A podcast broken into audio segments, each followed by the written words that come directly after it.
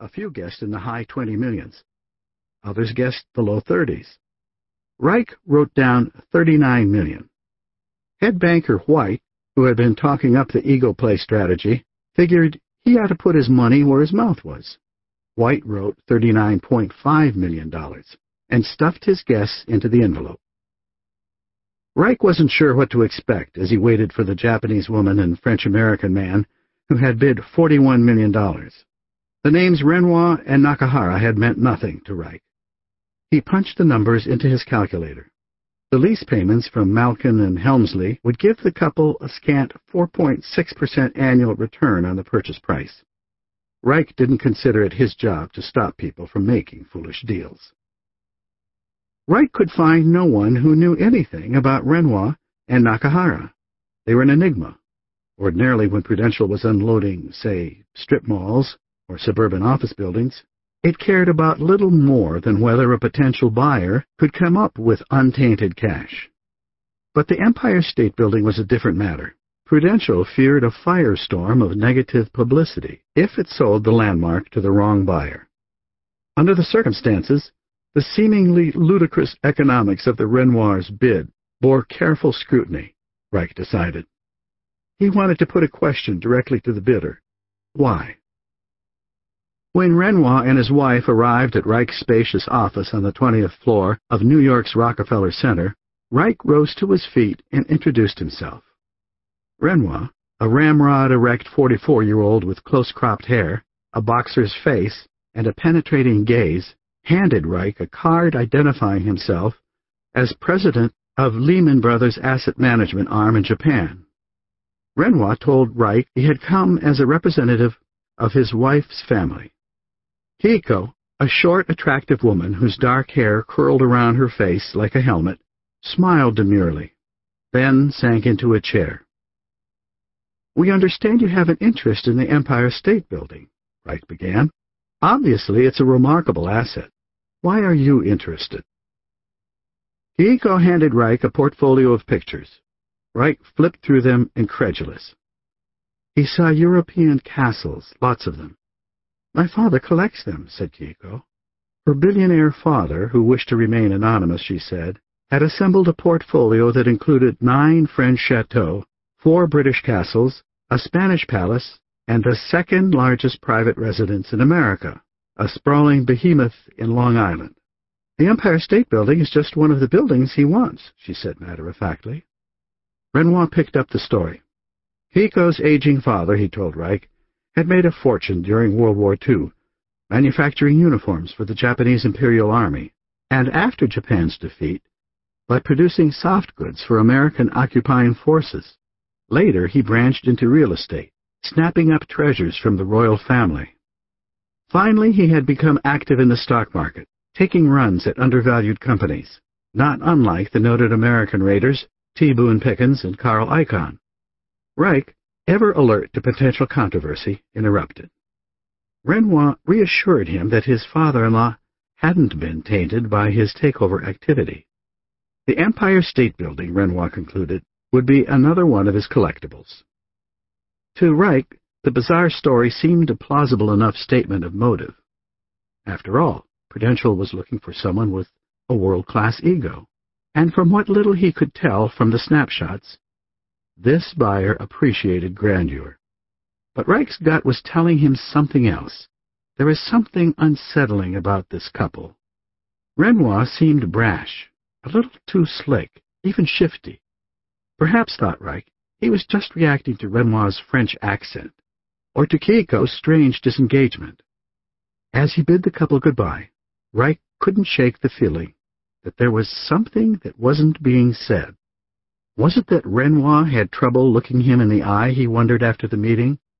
We'll need to find out more about this family patriarch, Mr. Nakahara, Reich wrote in a memo to his file. Soon Peter Malkin received a telephone call from an investment banker at Salomon. At 57 years old, the gangly six-foot-three-inch Malkin had long ago emerged from the shadow of his late father-in-law, Larry Wien one of Manhattan's most respected property kingpins. By dint of inheritance and shrewd investments, Malkin controlled some 20 million square feet of commercial property, from Manhattan office buildings and retail properties to suburban apartment buildings and shopping centers. In an industry known for the rough edges of its dominant figures, Malkin was, at least on the surface, a notable exception. Erudite, civic-minded, and impeccably mannered, Malkin seemed less the product of his native Brooklyn than the exclusive Greenwich, Connecticut neighborhood where he had settled. Malkin took old-fashioned shoe shines at his desk, and when discussing his colleagues, seldom failed to attach a Mr. and Mrs. to their names. But some people in Malkin's business and social circles also associated him with a steely determination about matters large and small, a willingness, for example, to approach people who violated the restrictions on noisy leaf-blowing machines in his neighborhood of million-dollar homes. In short, he was not a man who could be easily bullied. As holders of the Empire State Building's lease, Malkin and Leona Helmsley were the most logical buyers of the building itself. Their lease gave them almost absolute control of the building for 85 more years. Buying the bricks and mortar would consolidate their position, remove the potential headache of a troublesome new owner, make it easier for them to sell their valuable position outright. But in earlier meetings with Salomon's White, Malkin had been cagey. I can be the best buyer, he had assured White. Nonetheless, he had bid only $32 million. White had warned him not to assume no one would bid higher. Malkin simply hadn't believed him. Malkin was astonished to learn that a $41 million bid had come in from Asia. The banker assured him the bid was real. Well, I can't match that, Malkin replied. He hung up his phone, crestfallen. He had figured he could afford to bid more for the building than was economically reasonable to protect the lease. But why would anyone else, he wondered. With Malkin apparently unwilling to engage in a bidding war, Prudential's Reich turned his attention back to the Renoirs. Prudential had a rule against selling buildings to anonymous buyers. Imagine the embarrassment that would come from selling the Empire State Building, say, to a blind trust backed by a Colombia cocaine cartel. Prudential would need to know exactly where any money for the Empire State Building was coming from, and Reich felt he hadn't gotten an adequate explanation from the Renoirs.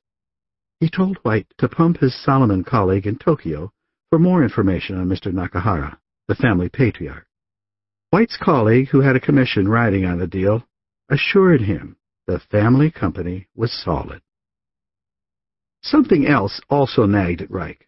The potential fallout from selling such a cherished landmark to a Japanese buyer of any sort. Recent years had seen a tsunami of Japanese purchases of American trophy properties, many at prices that left American real estate veterans bewildered. But the Japanese purchases of Rockefeller Center and the Pebble Beach Golf Course had sparked a xenophobic backlash as commentators fretted that an all-powerful Japan was consuming America's corporate lunch and was moving on to its cultural treasures. White played down the concern. The building couldn't be loaded onto a boat and moved back to Japan, he told Reich. Reich met with his bosses at Prudential to discuss the prospects of negative press. If the high bid came from Japan, the group decided, so be it. On August 23, 1991, Prudential signed a contract to sell the Empire State Building to an investment company set up by Renoir and Nakahara, pending approval of the buyer by Prudential's board of directors. Both Reich and White remained uneasy. Getting further information about Nakahara from Salomon's Tokyo office was like pulling teeth, White confided to Reich. White didn't want some enterprising reporter to uncover skeletons after the deal was closed. Both men pressed for more information from Japan. Finally, White began to get to the truth about Kyoko's father, the mystery billionaire. His name wasn't Nakahara after all. It was Hideki Yokoi. When White's office punched the name into a computerized news search, it surfaced like a stink bomb. White was livid. He phoned Reich immediately. Now we know why we're not getting a straight story, he told Reich. He rushed uptown to Reich's office. The guy you're selling to is probably financially credible, he informed Reich, but you might want to think twice about doing business with him. White showed Reich newspaper accounts of an inferno that had gutted a massive Tokyo hotel in 1982, killing 33 guests. Yokoi owned the hotel. He'd been arrested, convicted of gross negligence, and was facing a jail term.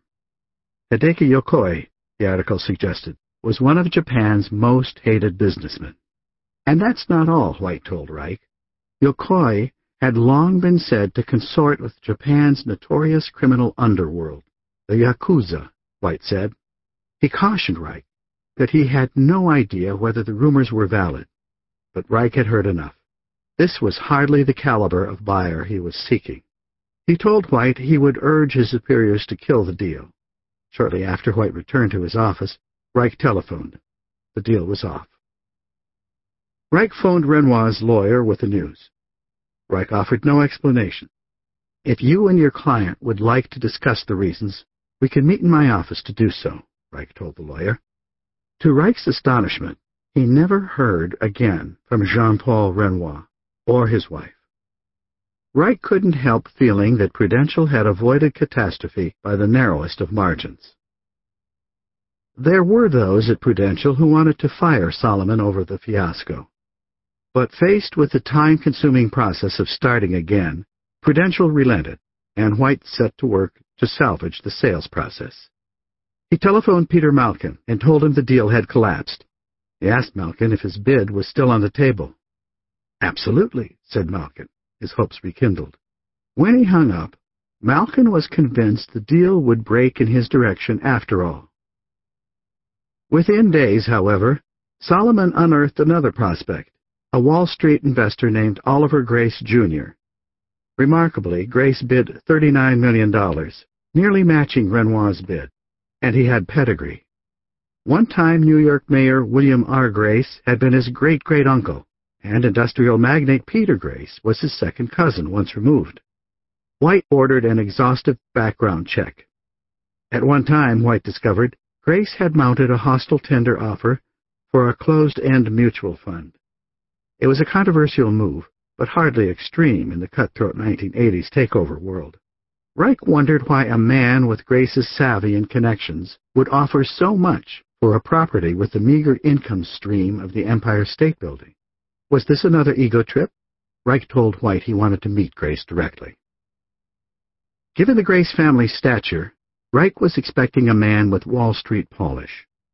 The man who presented himself to Reich had the slightly unkempt look of an eccentric professor, a bit overweight, his hair askew. Reich seated him in a conference room. He asked Grace why he wanted the Empire State Building. Grace paused for a moment, then looked Reich in the eye and explained in a soft voice that he planned to put the building into a trust for his children and grandchildren. When the lease to Helmsley and Malkin expired in 2076, the building would soar in value to the benefit of his offspring. It struck Reich as a perfectly plausible motive. Reich invited Grace to join him in his office. Reich shut the door. At forty million dollars, I'll do the deal, Reich told Grace. Grace agreed, but he warned Reich that he didn't want his name to surface. This is the Empire State Building, Reich replied. He couldn't make any guarantees, but he'd do his best. He assumed Grace was embarrassed to be overpaying, so he didn't press Grace on the point. On November 27, 1991, the deal closed. The Empire State Building was sold through a web of offshore trusts to E.G. Holding, a shell company set up by Grace. At a celebratory party, Salomon Brothers passed out cufflinks engraved with the building's signature profile, and the bankers expressed relief about narrowly averting a disaster. It would be some time before Reich concluded that underneath Oliver Grace's soft edges and quiet demeanor had lain a gifted liar. Nearly two years, in fact, would pass before Grace's lie began to unravel. One day, celebrity developer Donald Trump phoned Malkin at his office. By all appearances, the two real estate kingpins had practically nothing in common.